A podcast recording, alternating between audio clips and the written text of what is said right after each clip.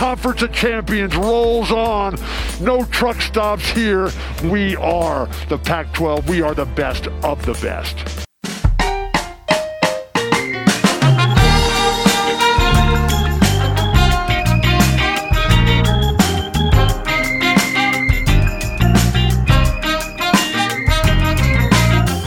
Hello and welcome to No Truck Stops, a Pac 12 podcast. I'm here with Carlos, Hi. Banana, Hey. and Matthew Bertson. What up, what up? As always, follow us on Twitter and Instagram at No Truck Stops Pod and send us an email at no truck stops podcast at gmail.com. This is our football episode recapping all that's happened in the Pac 12 this last week. And we record this after we've gotten some stunning news. USC has hired Oklahoma head coach Lincoln Riley. This happened suddenly and kind of overnight. USC was rumored to have struck out on the likes of Matt Campbell and James Franklin, but landed a name that is bigger than both of those coaches and easily one of the five best coaches in college football.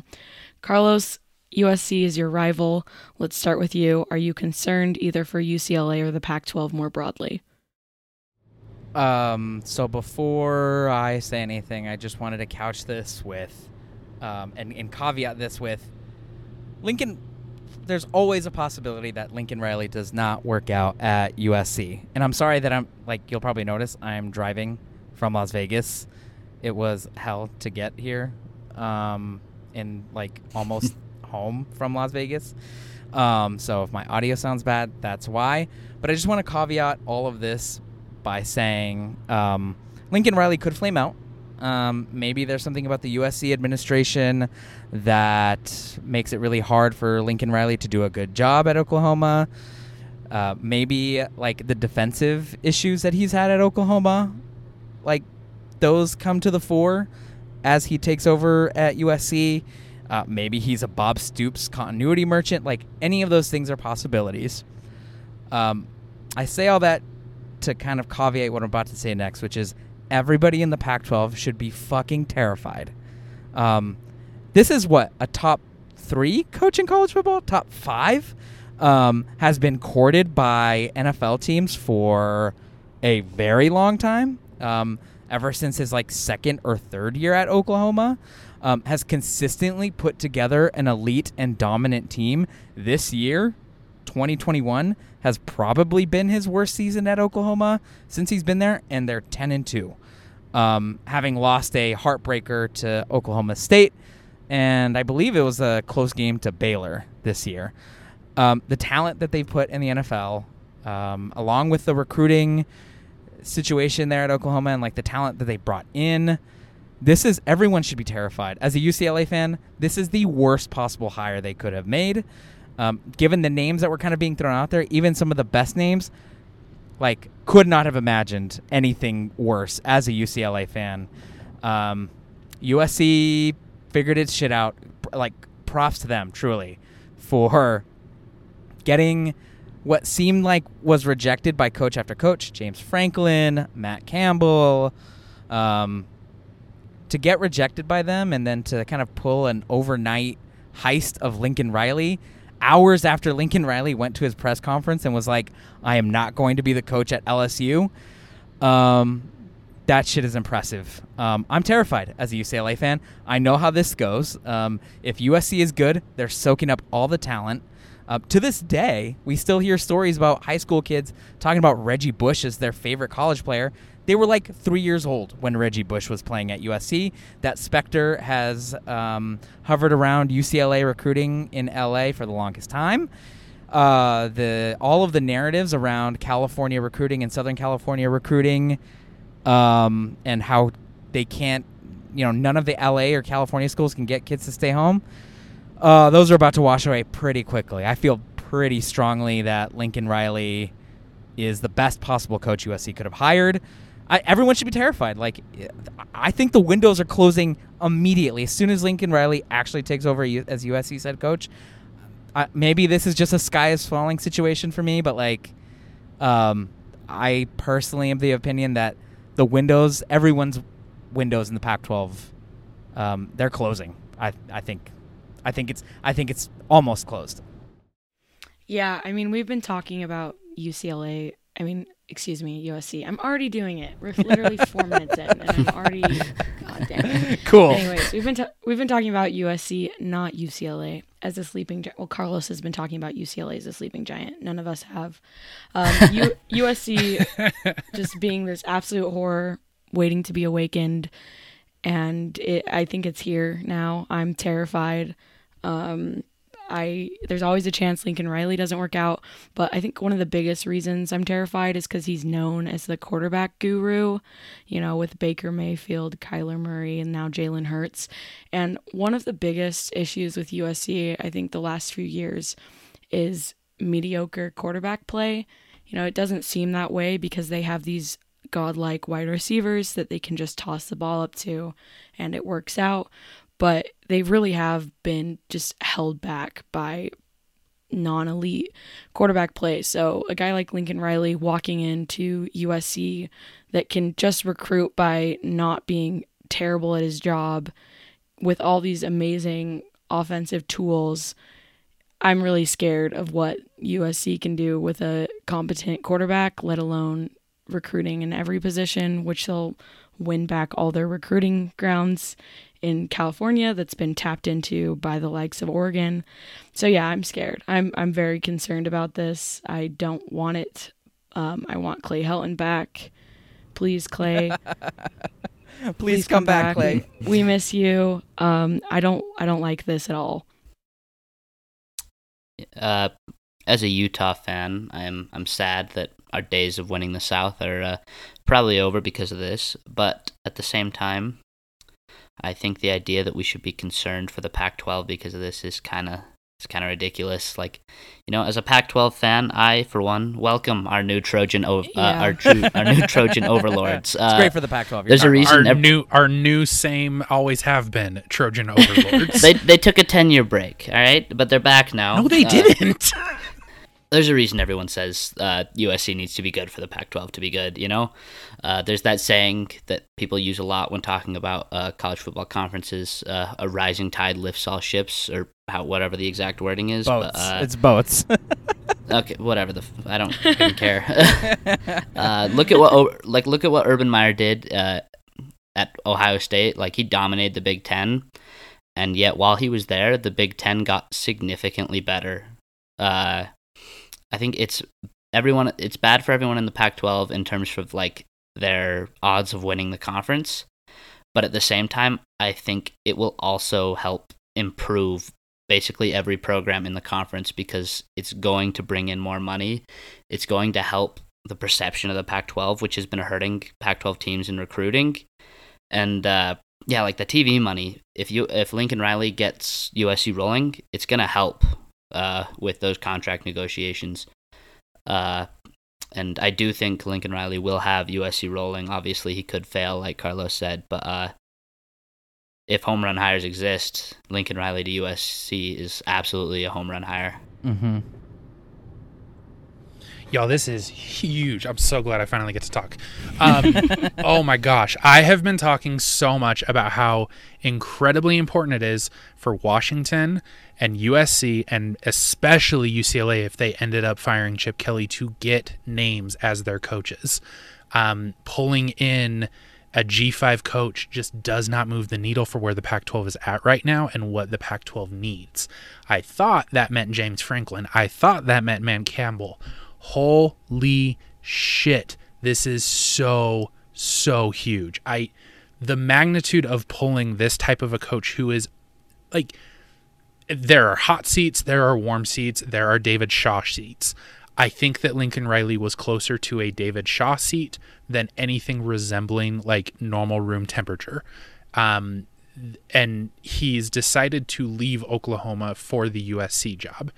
We can get into all of the reasons of how, and I've talked about this too, where I think that Washington has a really, really good job right now as compared to like an LSU or a Florida because you have such an easier route to competitiveness and to winning a national title.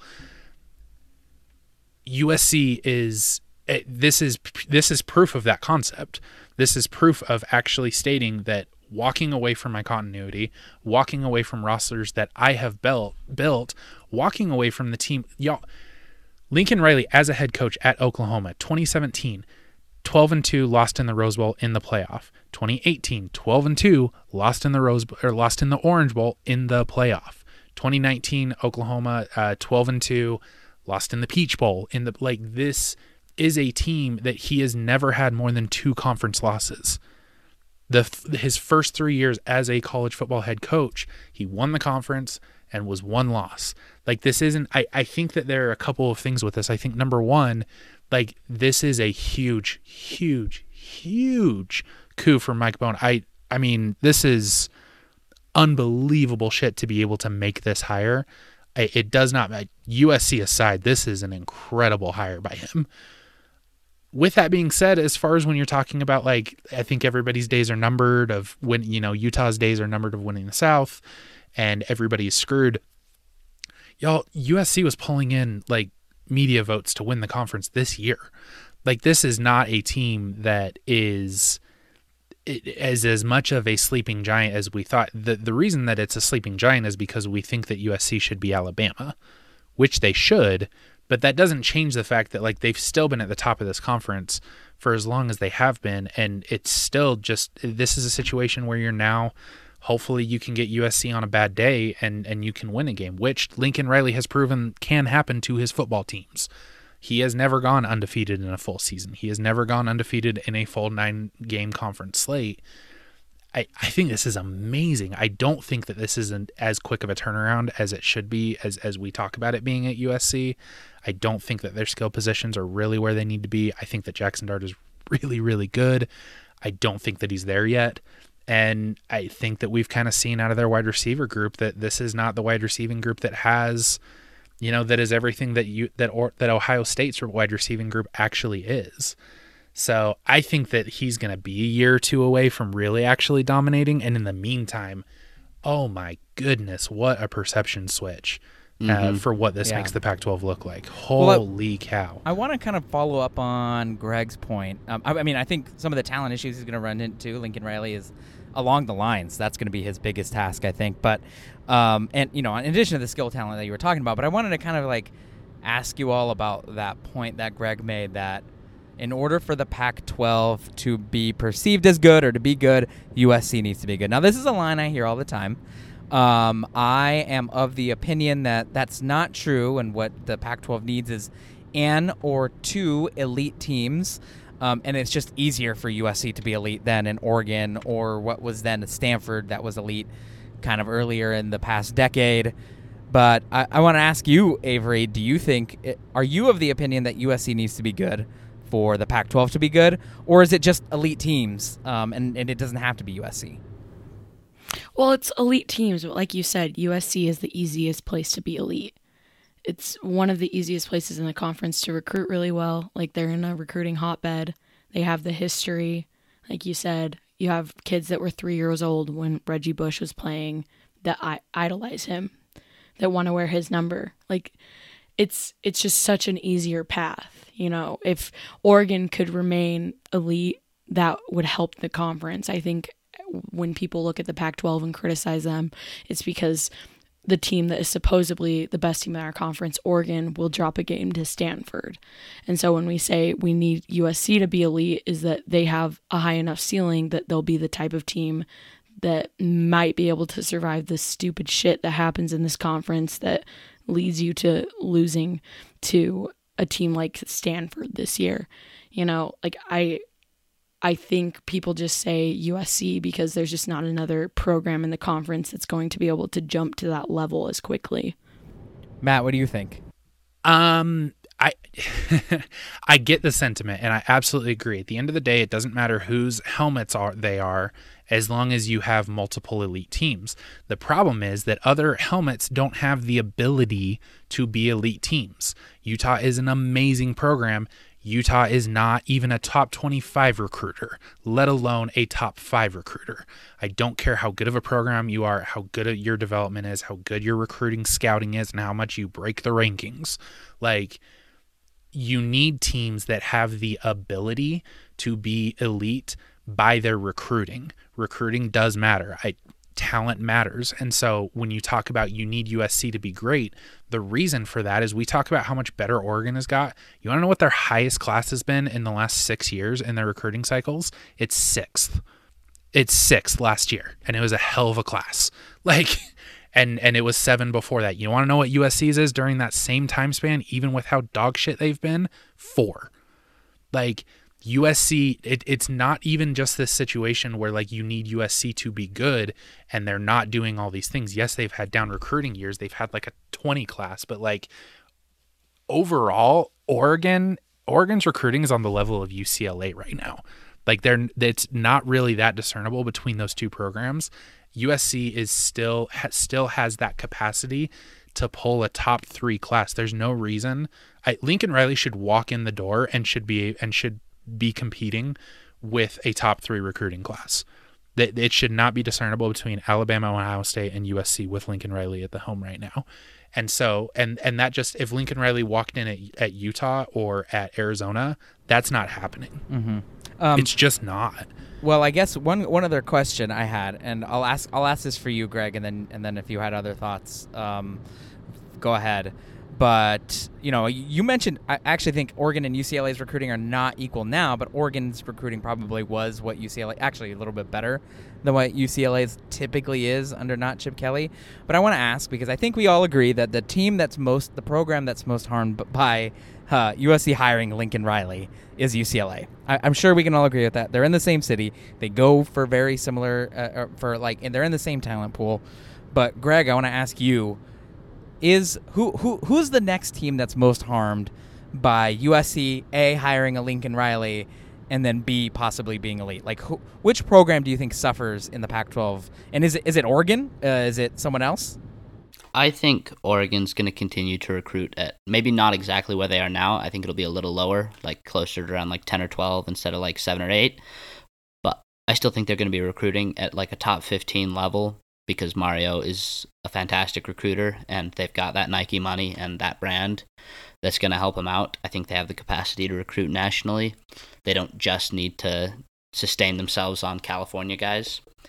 But uh, I don't know. I feel like it might just be them because right now the path is wide open for them. Like every year they should be better than everyone they play right now. But uh, with Lincoln Riley going to USC, that's not going to be the case anymore. And I wonder, I feel like there's been a lot of talk about ASU has been uh, capitalizing on Helton's uh, incompetence. Like they've gotten some guys that normally would have gone to USC. Like that's a big talking point. So I guess them too. Although, I mean, their recruiting class this year was going to suck regardless. Uh, on the point of recruiting, though, something that I didn't want to say is even from Norman, Oklahoma, Lincoln Riley is really good at recruiting SoCal. Like yeah. he's got like four blue chips in Oklahoma's class from SoCal just this year, and now he's going to be going to USC. Like I have no doubt he's going to recruit the shit out of out of uh, USC. Like they're going to be a force to be reckoned with, like nationally. Like he's got ties everywhere now, and uh, it won't just be you know Southern California guys that are uh, um, winning games for them. There was a ton of five star recruits that were tweeting today, like from mm-hmm. SoCal, like different cryptic tweets about this. Like that's how quick the turn is. Like Matt said, you know, they they see Lincoln Riley, who's had all this success in a place like Oklahoma, going to one of the best landing spots for a recruit, I guess you could say. To the point about who this is the worst for, I think it's absolutely, besides UCLA, I think it's ASU, 100%. Um, obviously, ASU isn't recruiting on the level of USC, not even close, but ASU's only, I think ASU's prospective success or the reason we keep ASU in the conversation for the South every year, despite Herm Edwards underachieving every single season, is because Herm Edwards is supposed to be this great recruiter. Supposedly, you know, he had the 24th class in 2020, um, which is like pretty high for ASU, and kind of has hanging, been hanging around like 25, but this season it's getting worse, and I think it's just going to keep getting worse. And it sounds like they're sticking with Herm, and I think this makes him Herm. Is he even one of the top four recruiters in the conference now? Like, I don't know. I think this is really screwing with ASU. Oregon's still going to recruit. Utah isn't competing for these guys anyways. So I definitely think ASU is getting fucked here. Yeah, I think that there's, and I'm sorry, Carlos. We, we really should let you talk. You're doing a really great job facilitating, though. Um, I we, I think that there's far more of a um, man. I think this could really benefit actually everybody in the Pac-12. Exactly. Um, I don't. I, or you look at Oregon's classes, and they're getting there. They're getting really, really close. And this is not me shitting on Cristobal because I think that Cristobal actually does recruit this way, but USC and Oregon are the only two teams in the conference that recruit in the way that is recruiting the guys that we are talking about. You know what I mean when I'm saying that. And so when you're talking about guys staying home, the biggest problem with with guys staying home out of the LA and out of California is not so much that they're not necessarily going to the US, the USCs and the UCLAs as much as they're going out of conference. They are going to Alabama, they are going to Georgia, they are going to Auburn, they're going to Ohio State, they're going to Michigan. The best thing that can happen here is this idea that if USC can get the best five stars to stay home instead of going to Ohio State and instead of going to Alabama, all of a sudden you get a lot more of those other your your lower four stars, your higher three stars. You get a lot more of those guys being more willing to stay in conference because they want to play against those guys and play on those teams that they've played with their whole lives. If all of a sudden all those guys are going all the way off across the nation, what's stopping you know your your four stars from going to an Iowa or a Nebraska or a Texas or something like that? I I think that that this as you talk about you know the whole rising tides lift all boats I, I, think that that could have a real impact here and i don't think that where usc would have an impact in the recruiting game in socal specifically it's not where everybody else in the conference is recruiting just like you said avery like it, utah's not recruiting those guys. I think it'll This hurt is- ohio state more than it hurts any pac 12 team. I think it's going to hurt oklahoma a shit ton. No well, yeah, well, Yeah. Are you kidding me?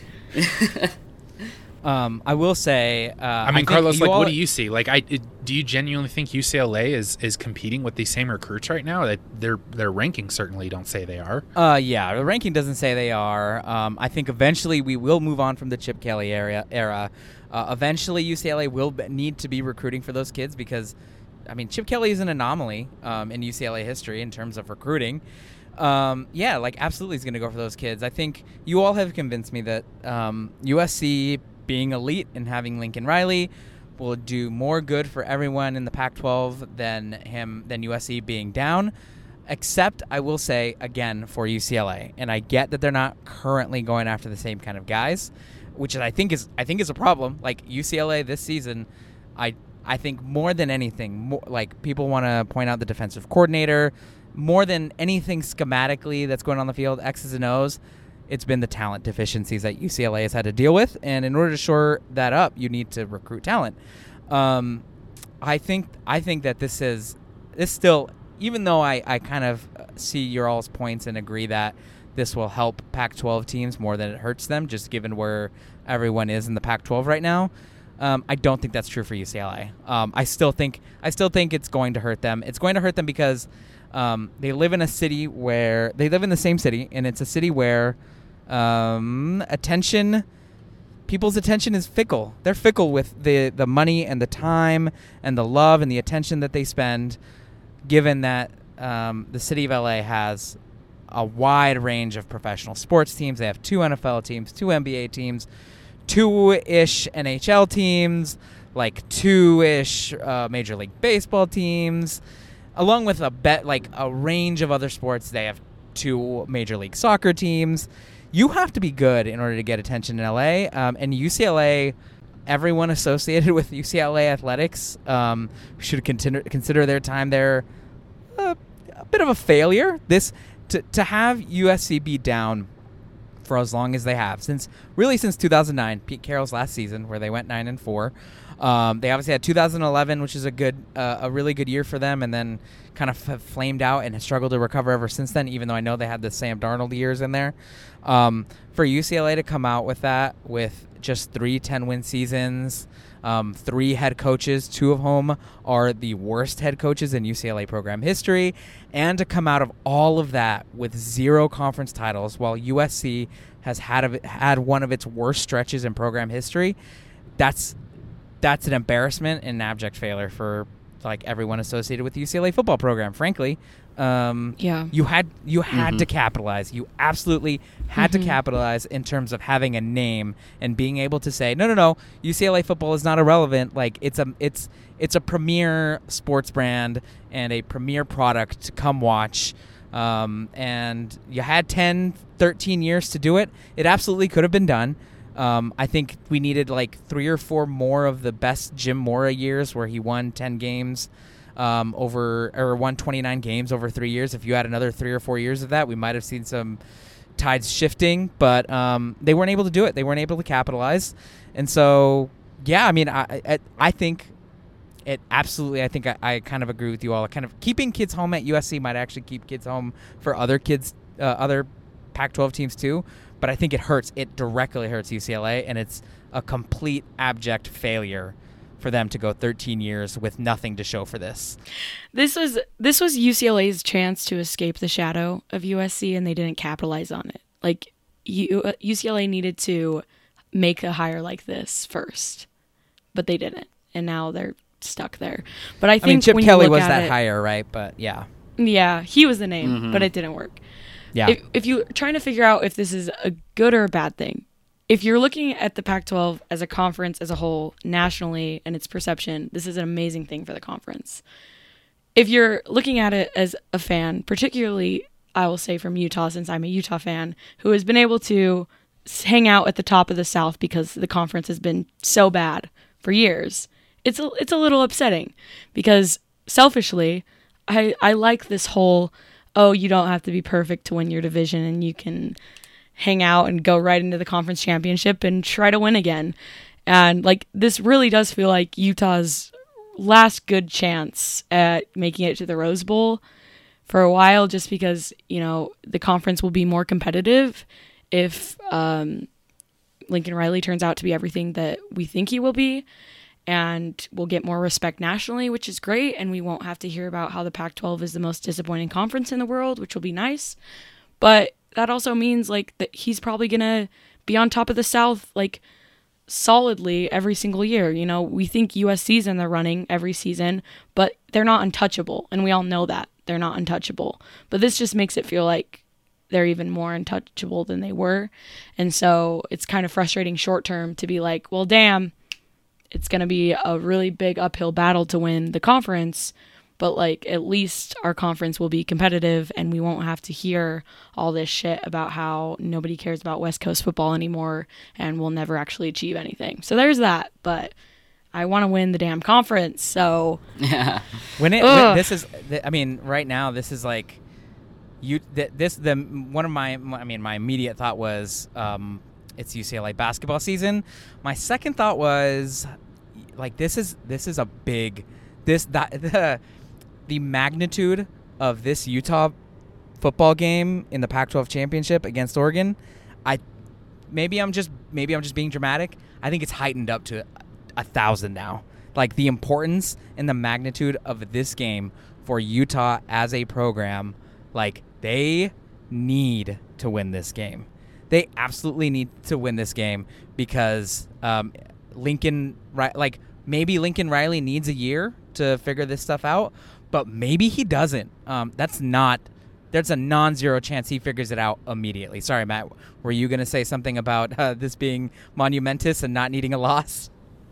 Yeah, because I it's exactly what I said in our preseason episodes about how like going seven and five for Utah and is less damaging than making the conference championship game and losing again.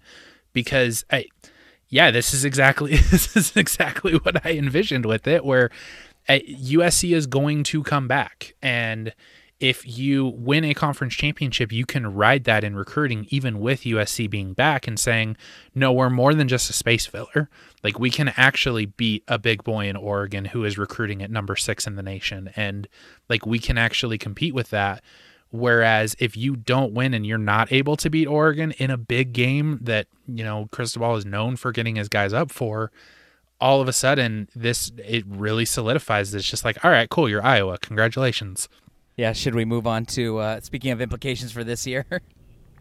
Yeah. Um most of the games this last week were snooze fest. I'm sorry if you guys all watched them. I certainly did it, and most of them didn't have any implications. But we're gonna talk about them really quickly, um, and the season more broadly, and then we'll get to the big game this week. So here are the results for the last week. Utah beat Colorado 28 to 13 to finish 9 and 3, while Colorado finishes their finishes their season 4 and 8. Wazoo beat UW handedly 40 to 13 for their first Apple Cup victory in 7 years. Oregon comfortably beat Oregon State 38 to 29 in Eugene, moving Oregon to 10 and 2 on the year and dropping the Beefs to be a respectable 7 and 5. Congratulations Oregon State. ASU beat Arizona in disgusting game 38 to 15. Um, though Arizona outgained ASU in this game. Notre Dame predictably throttled Stanford 45 to 14, dropping the Cardinal to 3 and 9, a program worst under David Shaw. BYU escaped the Coliseum Coliseum with a win 35 to 31 while UCLA beat up on Cal 42 to 14. Just quickly give us one to two things you want to pull from these games. Let's start with you, Matt.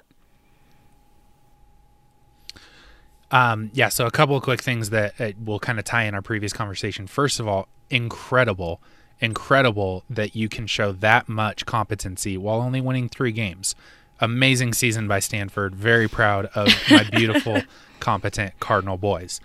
Um, uh, BYU USC game. I did not watch this live. I watched it after the fact. I was just score bug watching with this one. Um, I am it, this is where it, this game was such a, a great example of why I think it's going to be a couple of years for Lincoln Riley because I cannot tell you the number of times where a BYU offensive player was either stopped of a goal line or a line to gain or even just a regular old play like three yards short. And three more USC tacklers came and got on the guy. They gang tackled like crazy and the USC, whether it was their running back or even just their wide receivers, who are not large people, carried them for five yards and and pushed for a first down. And these were on critical third downs. These were on goal line scenarios. It was truly, it was genuinely remarkable to me how much, um, how soft USC was. And, and how much they could not actually just generate push in, in critical downs and and that's where I mean all the talent levels and the recruiting and everything like that. It, Bud Elliott has talked a lot about how soft they look and how much like he thinks that there is legitimate um, systematic issues there where like the strength and conditioning program really needs to be needs to be uh, rethought. Um, th- this game was really really telling of that because USC out talented BYU in this game, and BYU just out muscled um, to to get the win on this one, which was kind of crazy. Last thing uh, for me, really excited about the Jake Dickert um, experiment at Wazoo. Um, really impressive close to the season. I know a lot of that can be attributed to whatever Rolovich left behind, but um, thought he did a fantastic job as far as game management and stuff like that that you typically see interims screw up a lot.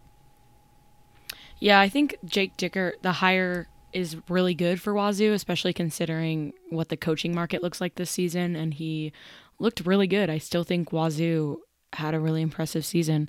Um, absolutely heartbroken that UW didn't miraculously win a football game. Uh, really wanted to see Oregon State in the conference championship, but it didn't matter anyways because Oregon State cannot win on the road. Um, as for the BYU USC game, this USC team is absolute garbage. Like this is not a good win at all. Almost losing to this team is embarrassing. And and your point about strength, Matt, is like BYU team in week 13 and they're they're stronger than you, like they're tougher than you, that's embarrassing. Like they had tons of injuries, especially among their linebackers, and they were still just beating up USC. Like BYU is known for having terrible strength and conditioning and having all these injuries at the end of the season. Like that, man, that's a really tough look. But this USC program's down bad, so it's really good they got that hire. Um, I I didn't watch any of the Stanford game. Um, I watched but it appears I watched two minutes of highlights scored. and it was pretty clear what what was happening there. as we expected. Greg, do you have any thoughts?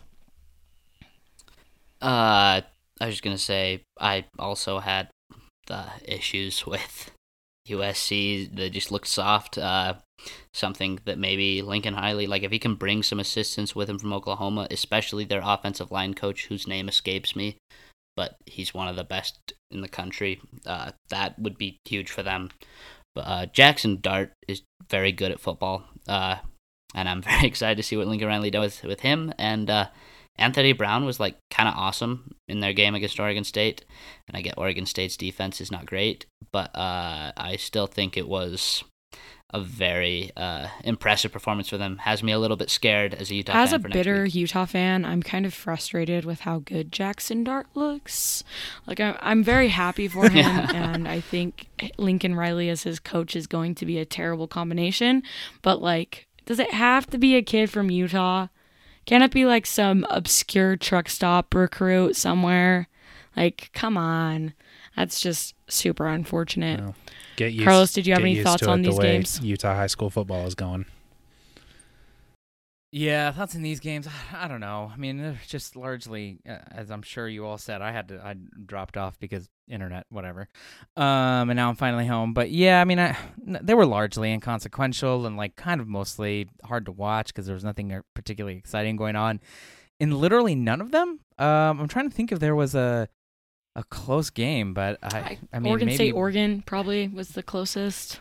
It, Kind it of. felt close, but it was three scores the whole time. Yeah. Like Yeah. Do we yeah. want to talk about Jonathan Smith's uh, two point conversion decision? Which it didn't one? really matter in the end, but well, I mean, All eight the of them? first one that caused the other ones. Yeah, I mean, it didn't end up mattering because yeah, they lost by more than that, but not only did they lose by more than that, but it's like uh, they their defense needed to step up. Um, and we know that Oregon State's defense on the road is brutal. Um, it's a much different defense at home, and it does not travel. Um, and Oregon on the ground got whatever it wanted. So like even though you know those two point conversion attempts, very like baffling decisions. But frankly, it the the bigger issue was their defense. They they uh, Oregon got the Mhm. ball right back and ran it down their throats. Um, so I just I don't know. to, to Um, defend our guy Johnny, I they knew. Bear in mind that Wazoo had won the night before, so they had nothing to play for in this game, and they knew it. I have no problem with chasing points in a rivalry game that has no consequence if you lose. yeah, I don't think it ended up mattering that much, so I'm not gonna. He does put keep adding in him. these weird spicy things, and I needed to stop. I think it might be because he's getting attention all of a sudden, but like, please, we. I know, I know you want to be a fancy quarterback guy. Just don't do it. Please, just run the ball. That's all I want from you. I don't. I don't want to see anything crazy. Just keep it. Keep it simple. Yeah. If no one else has anything to add, they were all. They were all very mm, games. You know, after after Yeah. Congrats to congrats to Wazoo for winning their first Apple Cup in seven years. I feel like Oh, that's yeah. a big deal. the field Um, at Seattle, that was the greatest thing. I feel like I shouldn't say that, but it was incredible. I was so happy for them. That wow, rush the field at all Could- A- opportunities. Avery, do you mind telling Avery? Do you mind telling the people what uh, the the school of the shirt that you're wearing right now? Yeah, I wasn't going to bring that up. I I may or may not be wearing purple and gold, but I I thought it was really fantastic when Wazoo rushed the field and Jayden de Laura planted the flag. That's just the pettiest Planted shit. the I miss flag. petty shit in rivalries. Like I don't get enough of that anymore. Fake fans everywhere. That's right. Yeah. We need more. were there any were there any were there any pearl clutching UW fans who were calling this a disgrace? Oh, absolutely. I think everyone was. Most Okay. most of the Really? UW Well, fans I didn't that I saw. y'all. How many UW fans do you interact with? Most of them were like acting like boomers. I don't. Not very was- many. You know No. If you if you don't want people to rush your own field, um, don't lose by twenty seven to your And don't lose by that much, Like yeah. that's What do we? Th- what do we think of Sam Huard? I like Uh, Sam Huard a lot. I thought. I do too. Like he threw four picks. Yeah. One of them definitely wasn't his fault, but you could also see why he was a five star. You know, I think I think next year they're in for much better Yeah, I quarterback think play the than they've had this year. um, are definitely telling of his status as being a true freshman that just was in high school in the spring. But it Mhm. also showed that he was like willing to take risks. Like he was extremely confident in every single thing he did, which is something you don't see a lot from young players. Like this man was making the craziest decisions for a true freshman. Honestly, for a quarterback, like I was very impressed with how he just did it and he didn't bat an eye. Like there's a ton of upside with him, so hopefully he can get a good coach that won't waste his career. I've given up on Yeah. uh, fresh on freshman quarterback evaluation, and I've further given up on uh, evaluating quarterbacks of bad teams. I have no clue what I'm talking about, or Mm. I just I don't get it. So I yeah I don't get it. I thought I will say, I was gonna say, I think that Jayden de Laura might be the best quarterback in this conference. yeah, and I thought he was dog shit. He's got an I thought he was sure. so bad. And I Me thought that. Jayden Daniels was going to be the greatest gift to this Really? entire earth his freshman year. And it, I, I mean, you guys are talking a lot about Jackson Dart. I don't think he looks good at all. Not, not at all. I there's flashes with Jackson Dart, but there's a lot of it where I'm just like, eh, I'd recruit over him. Like I just, I don't know. And that's just kind of college quarterbacks in general. But there's aspects of it where I'm just like, I'm just, I'm not that impressed. At the end of the day, I thought Jayden de Laura was dog shit before this season. It, I'm surprised. I thought he was like top four quarterback, but then when they said Guarantano was going to be starting ahead of him, I was like, well, I guess I'm wrong because I know Guarantano is the worst quarterback I've ever seen. Um, and not to be a homer, and and trust me, I, having said that UCLA football is in for dark days, I hope people give me some credibility there. I do think DTR is. Having watched Jayden, I really like Jayden de Laura. Don't, don't get me wrong. I, I think DTR might be the best quarterback in the in the Pac-12. I just uh, how he looked. So I guess the UCLA Cal game. Um, he I, I thought he looked awesome. He's looked he's looked incredible, like god tier shit for two weeks in a row now um, and like does things that I think a lot of Pac-12 quarterbacks can't do. He's just he's maybe the fastest quarterback in the Pac-12. Um, he has what uh maybe the biggest arm in the Pac-12. He like at one point in that UCLA Cal game, uh, like had a 60-yard laser for a hail mary. It wasn't just like throw it up there like floater like. This shit was a laser. It Did not get up more than like 15 feet off the ground insane stuff. I don't know. I mean, I think it. I mean, um, I think it might not matter very much because that might be the end of his time at UCLA. Um, certainly, I think he's done enough to. I don't know, warrant some NFL scouts to be like, ooh, maybe this guy, you know, maybe he's the next Jared Goff or Justin Herbert, or like, really him? But Carlos is doing a lot to distract us from the fact that he tried to convince us Cal was good last week.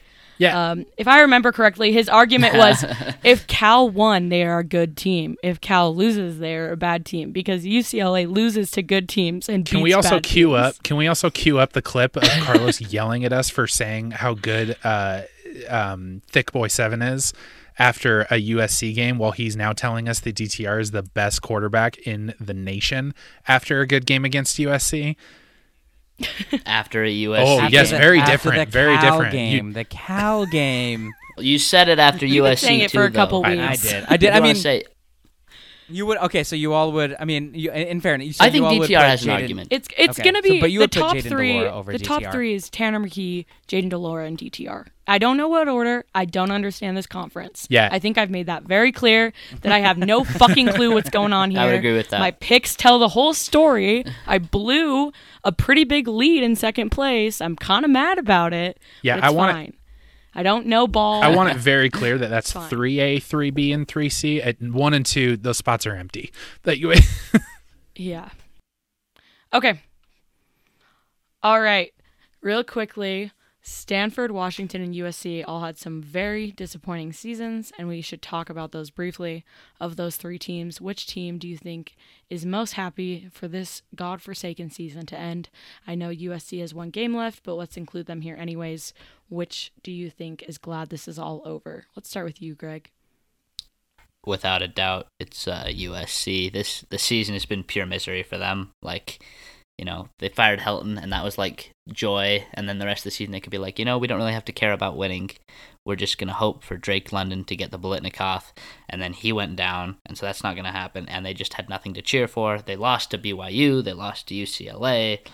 But then they hired Lincoln Riley. And so, like, not only has their season from hell ended, they have more hope going forward than any other fan base in this conference. So it's got to be them. Yeah, Greg just took my exact answer. I Washington Washington we don't know who they're going to hire. Uh they look they look bad. Could be Bob Gregory, their defensive coordinator. Who knows? Maybe it'll be Matt Campbell. I don't know. Uh Stanford still still riding high with David Shaw, so we'll know how exactly how that'll go. At least they have McKee. But yeah, I think I think USC is the most happy that this is ending. Carlos. I don't have my notes Yeah. pulled up. Is it me? Yeah, it's me. Whoops. Uh, yeah, I um. Ah, this is this is so hard. I feel like every single podcast I've listened to has been like, "Thank God this season is over." Um, I'm going to say, I'm gonna say it's I'm gonna say it's Washington. I think they had of these three teams now. USC, I guess, always has high expectations, but of these three, I think Washington had the highest expectations that were reasonable, um, given what they were bringing back and the talent and the coach, et cetera, et cetera. Um, and for them to have like, at, they were just in the news a lot. Like this was an exhausting year for Washington fans. First, it was the loss to Montana, um, and that was first weekend monumental upset, a fucking epic proportions. Um, and then it was like their offense being completely unwatchable against Michigan. Um, and then it was like, uh, you know, in the middle of the season, it was Jimmy Lake punting against Oregon and then hitting a player and then him getting suspended. Um, and then him eventually getting fired.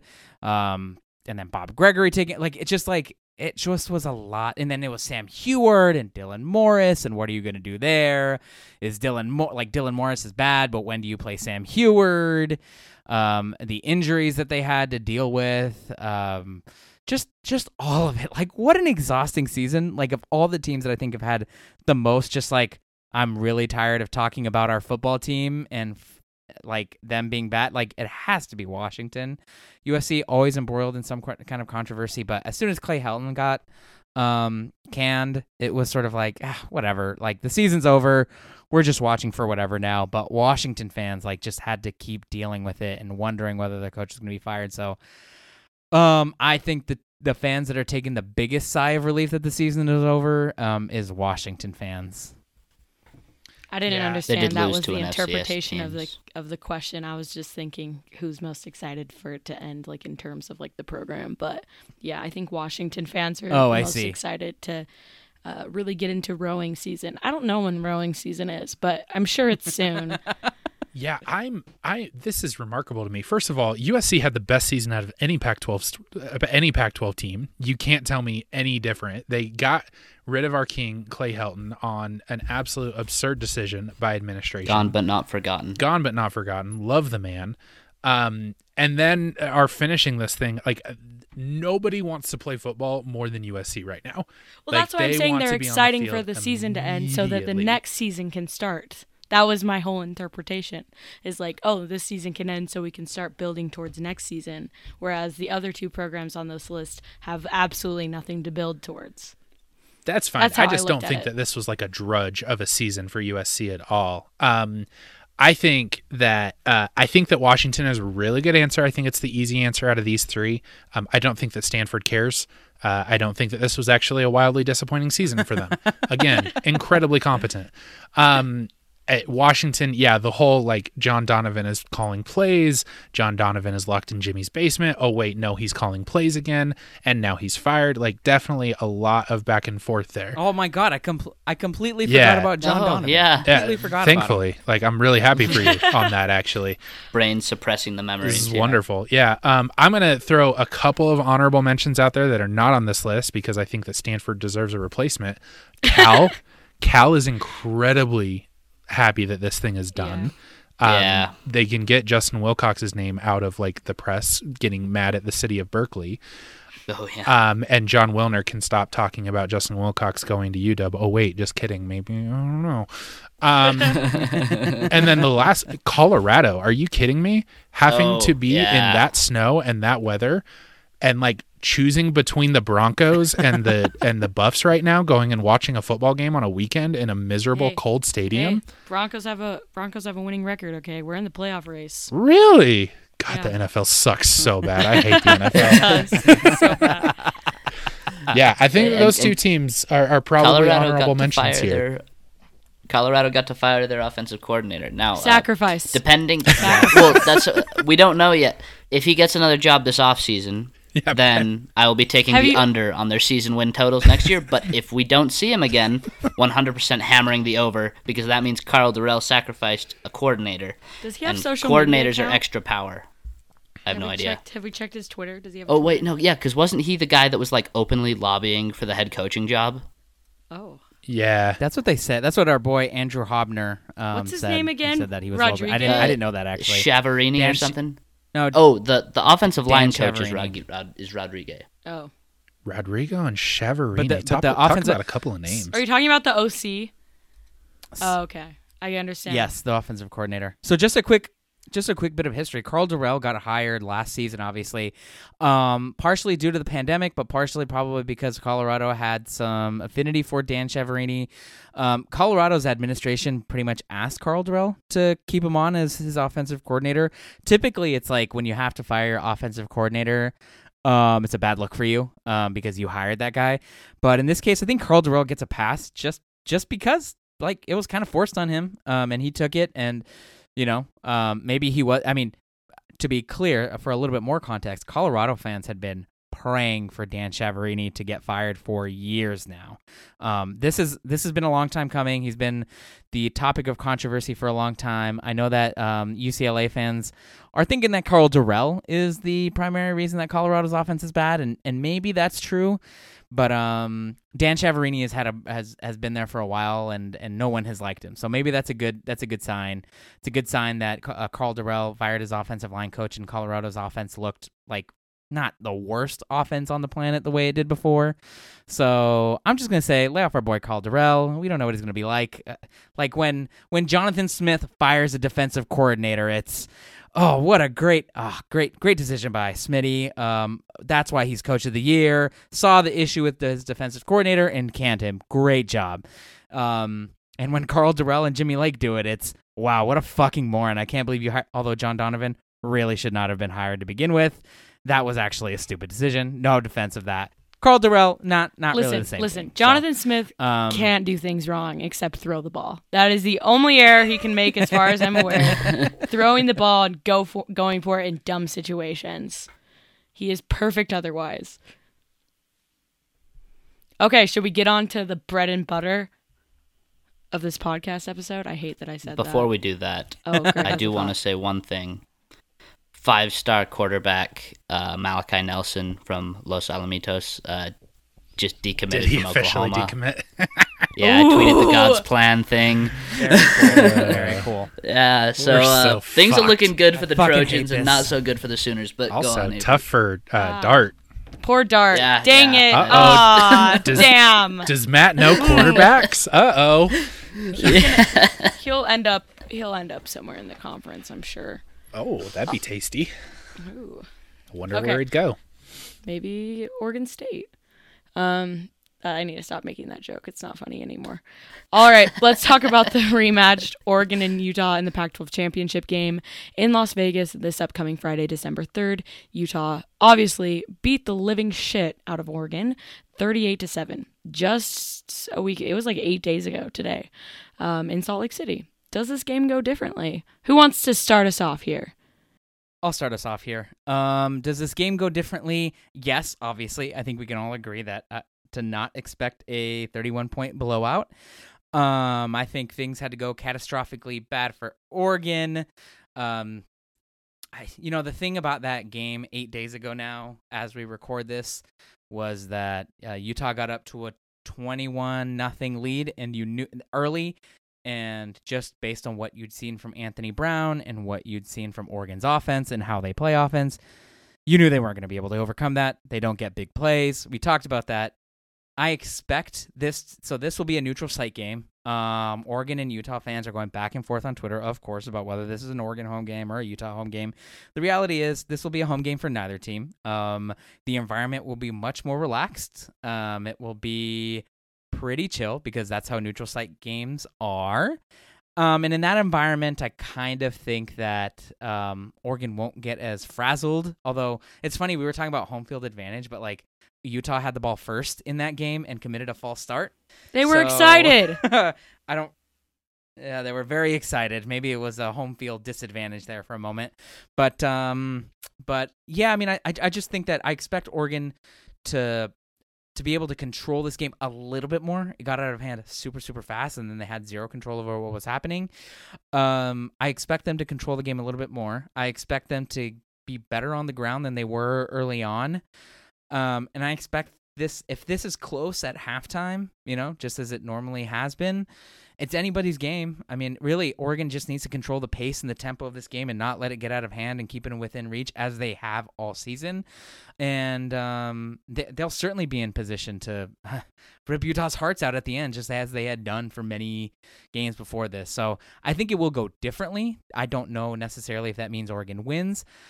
But I expect Travis Dye to have a bigger game. I expect Cardwell, Byron Cardwell, their backup running back, who should who should really get a lot more touches than he has to do well.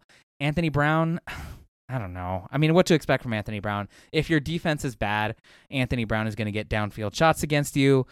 Um, but if your defense is good, Anthony Brown is going to be almost unplayable. Um, so I don't know. I mean, I, I, I do it, but I do expect Oregon to keep this closer, and I don't know if the outcome is any different, but I don't know. Well, That's just what I think. obviously the game's going to go differently. Utah beat them by 31 points. You think Utah's going to replicate that? It's, no, it's not going to happen. It's going to be Utah's not gonna- 45 this time.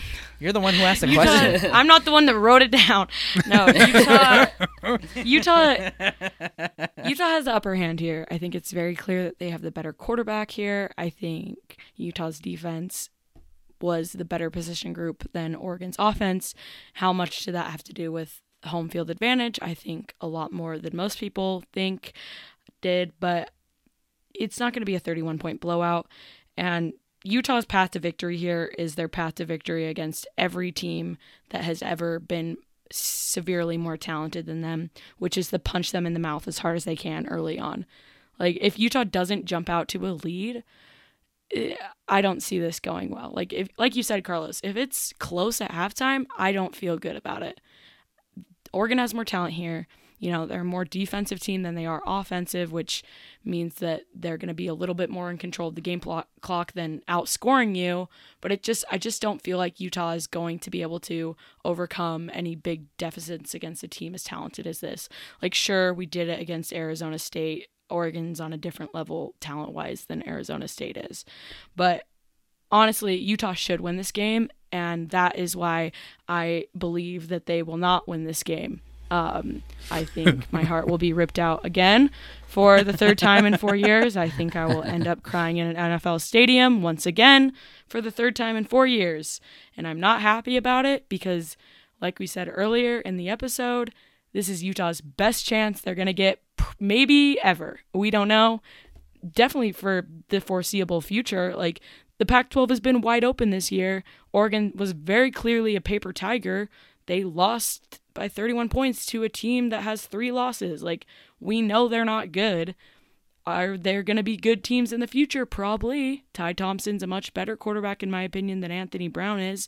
So while Anthony Brown is the quarterback of Oregon, Utah's in a very good position here. And I'm scared that Mario Cristobal is going to have like this evil man on his shoulder telling him that recruiting is very important. And this game is important because he has a new guy coming to the Pac 12 to fuck up his recruiting dominance. And I'm really scared about it. And I wish it was in Salt Lake City, and then I'd feel really weird and good about it again. But uh, I, I think it will go differently. I think Utah has the edge here. I really hope Utah scores on their first drive of the game. That will make me feel wonderful. I doubt Oregon will punt the ball to Britton Covey at the end of the first half again. So I'm scared. like I'm very scared. I'm gonna pick Utah to win because we won by 31, and uh, I refuse to let my fears dictate my picks going forward. But uh, uh, I think Moorhead and DeRuyter are gonna adjust. Like they're, they're not gonna get beat nearly that badly again. There's no way Anthony Brown's gonna be as bad as he was in that game Well, again. Like he was I- missing uh, so many throws. Mm. Like I mean, Don't give him credit Even- for torching Oregon State's defensive I'm backs, not- no, no. Greg. I'm not I'm not saying he's gonna do what he did to Oregon State, but like he was so bad against Utah, just like missing everything. I've never seen receivers, you know, the body language and the way they were like pointing where they wanted the ball. I've never seen so much of that in one game as there was in that game. So you haven't watched a lot so- of Oregon this week, this year? It's been it's been most of the season. No, but that was worse. Like even like the Oregon 24/7 guys were were talking about how bad it was after I that game. I think what made it even more worse is they lost by 31 points. So you know they've won most of these. well, games yeah, I where think the receivers Brown were more has looked like frustrated dog because of that. So we've given him a pass because his team has won. He's looked this bad all season. And- and no one's exposed it. Yeah. I don't I, I'm also. I wonder, are is Oregon going to figure out how to cover Utah tight, Utah's tight ends this this time? Because uh, they certainly did not have any answers for that in the last game, and if they can't do that, Utah's going to win again, and it'll probably be a comfortable win. But I, I kind of think they've got to have some some sort of answer. They've had two weeks to figure it out. This is weird for me because I feel like I've been the Utah pessimist this season out of the three of us. What? Um, no, you have y'all- You not. said Utah's going to run away with the South. You haven't unbelievable been a pessimist. shit. I cannot Who, believe you Carlos, just said that. Carlos, who has been the most pessimistic? it's Avery. See, the reason the reason I don't seem How- pessimistic is because I was so fucking confident about Utah beating Oregon at home, and I was right.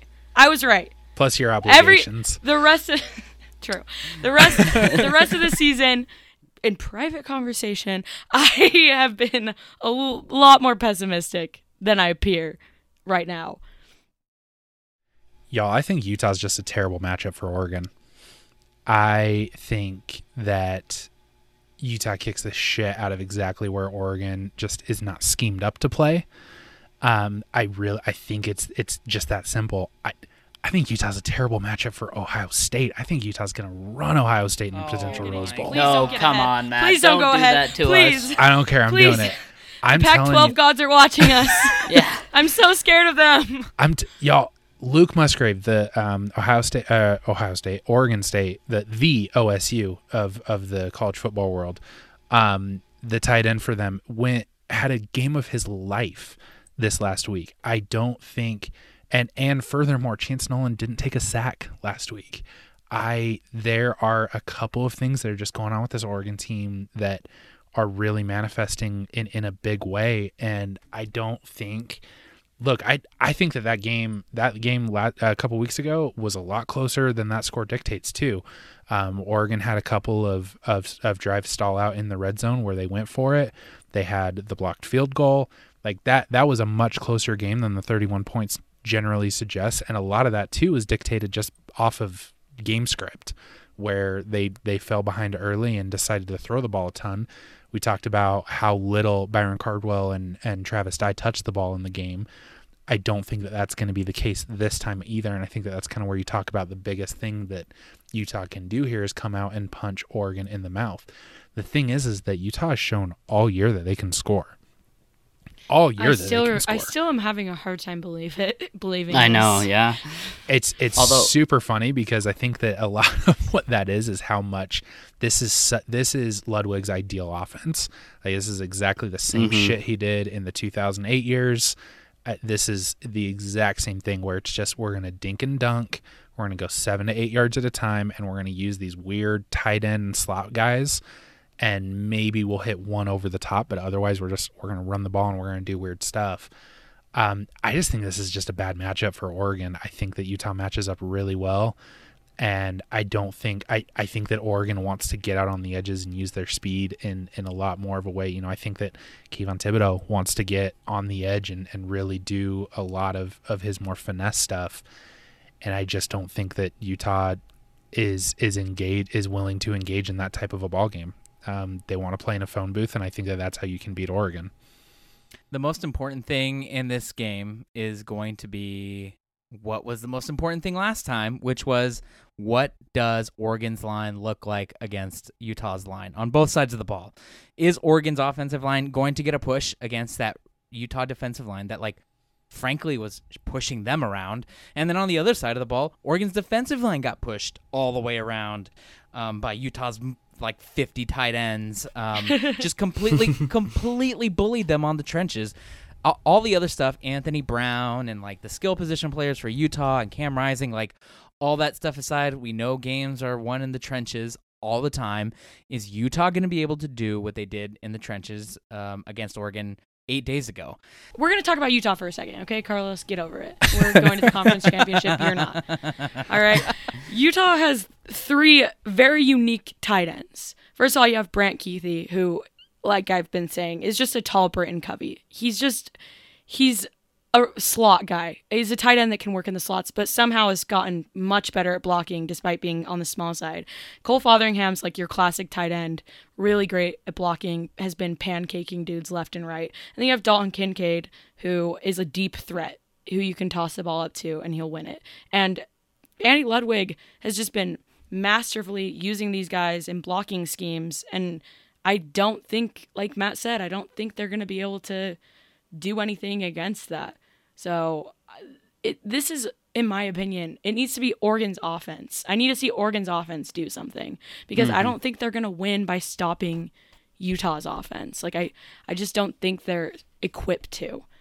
Which I, I guess that's like the bigger on-field matchup is everybody wants to look at Utah's offense and Oregon's defense, but I just I, Travis Dye has to get involved in the game. So I, mm-hmm. will they do that? I don't know. Hopefully, like if they want to win, they need to run the ball. Like they only, I think he had only six carries against Utah. Uh-huh. He, he, had, I think, ago. eight total touches in yeah, comparison to 24 this last week against Oregon State. Like and, uh, he's got to touch the ball 20 plus times.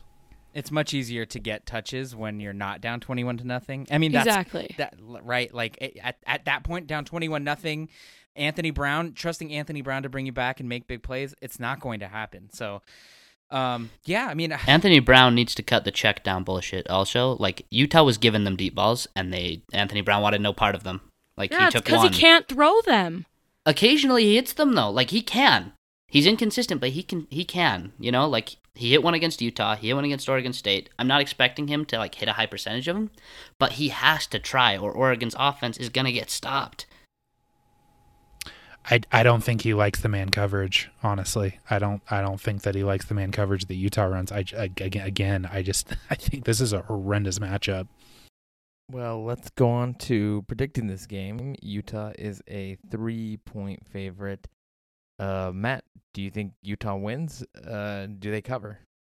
Yeah, I'm picking Utah to win and and cover it. I think it ends up being like a four point game uh, Oregon with the ball, and we get a Cristobal uh, time management gaff um, because he didn't realize that he needed to go for a touchdown instead of a field goal or some dumb shit like that. Avery, what do you think? Do you think Utah yeah. wins and covers the three point spread? Spread? Yeah, Utah should win and cover. Um, I'm scared because I don't know joy. I don't know joy. I've never felt it. Um, but they're they're gonna win and they're gonna cover. Greg. I also think Utah's going to win cover. I think they'll win by like 10 because I think the things that they do that made them win the last time, like if they do those things again, it won't be as close as three points. Like, you know, I think it'll be a two score game because when you win in the way, like, when you win by pushing the other team around, it's rarely a one possession game. Yeah. I I think I think this is going to be an insanely close nail biting game just because I imagine Oregon will come out with a bit more energy um, and hopefully a lot more confidence. I think Utah wins. I don't think they cover. I think this is going to be. This is gonna make some Utah fans fucking sweat. Um, this might be like game-winning field goal type stuff. Um, yes, like Utah has all the, the special matchups. teams. Uh, oh no! Uh, if the margin, you know now, if the margin you know is close, teams SP plus? Um, I haven't seen it updated. It was 123rd at last check. Let me see yeah, if yeah, and we I can't have updated it. it. Cannot have gone up. No, it's okay. No, I mean, uh, I think it's I think it's gonna make Utah fans sweat. I think that's gonna be heart palpitations, and you know we're going to we're gonna be in Las Vegas for that game. Um, and I think we're planning on uh, I think we're planning on on interviewing some Utah fans afterwards. And buddy, let me tell you, if Utah fans win that one close off some like just close end of play game that's going to make their palms sweat. Um, those the post game stuff is going to be electric. So uh, yeah, I think Utah wins, and I think it's going to be in some insane nail biting fashion that's going to make everyone go nuts. Utah Y- is Utah- 122nd in special Uh-huh. teams. Moving up. Yeah. So we moved up. Moving Let's up. Wow. Despite that's- giving up a kickoff return touchdown.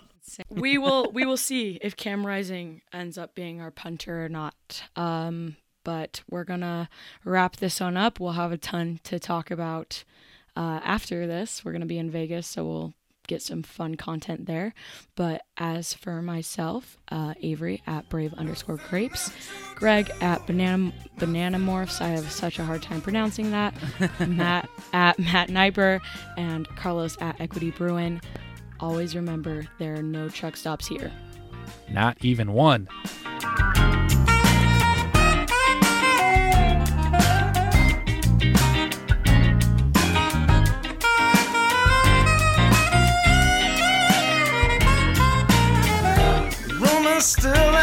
with smoke, so take mi